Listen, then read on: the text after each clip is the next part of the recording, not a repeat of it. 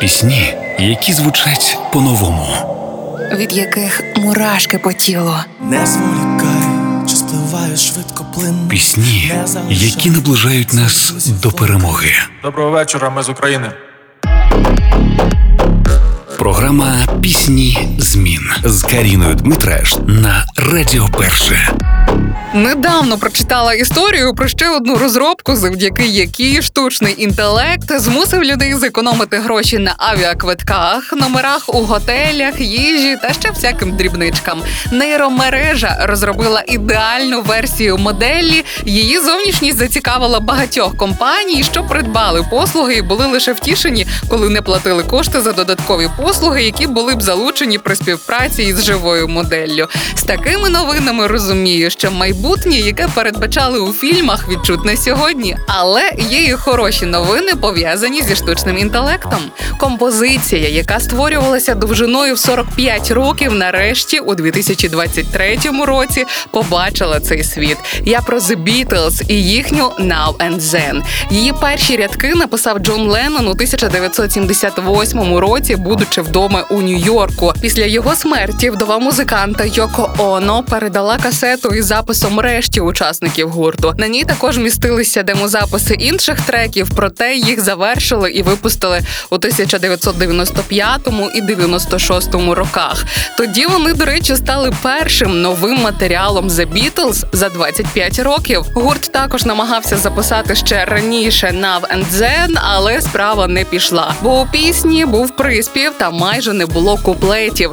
Вони записали мінусовку, так званий чорновий варіант, е, який так і не закінчили. Проте минулого року для пісні знайшли рішення за допомогою спеціальної програми. Підняли голос Леннона з оригінального касетного запису, видаливши фонове шипіння і годіння електромережі, які заважали під час попередніх спроб завершити пісню. За словами Маккартні, після того голос Леннона став звучати кришталево чисто. Тепер у цій пісні ми чуємо увесь склад виконавців гурту The Beatles. Це було ще одне прекрасне повернення. Отож сьогодні у піснях змін The Beatles Now and Then. I know it's true.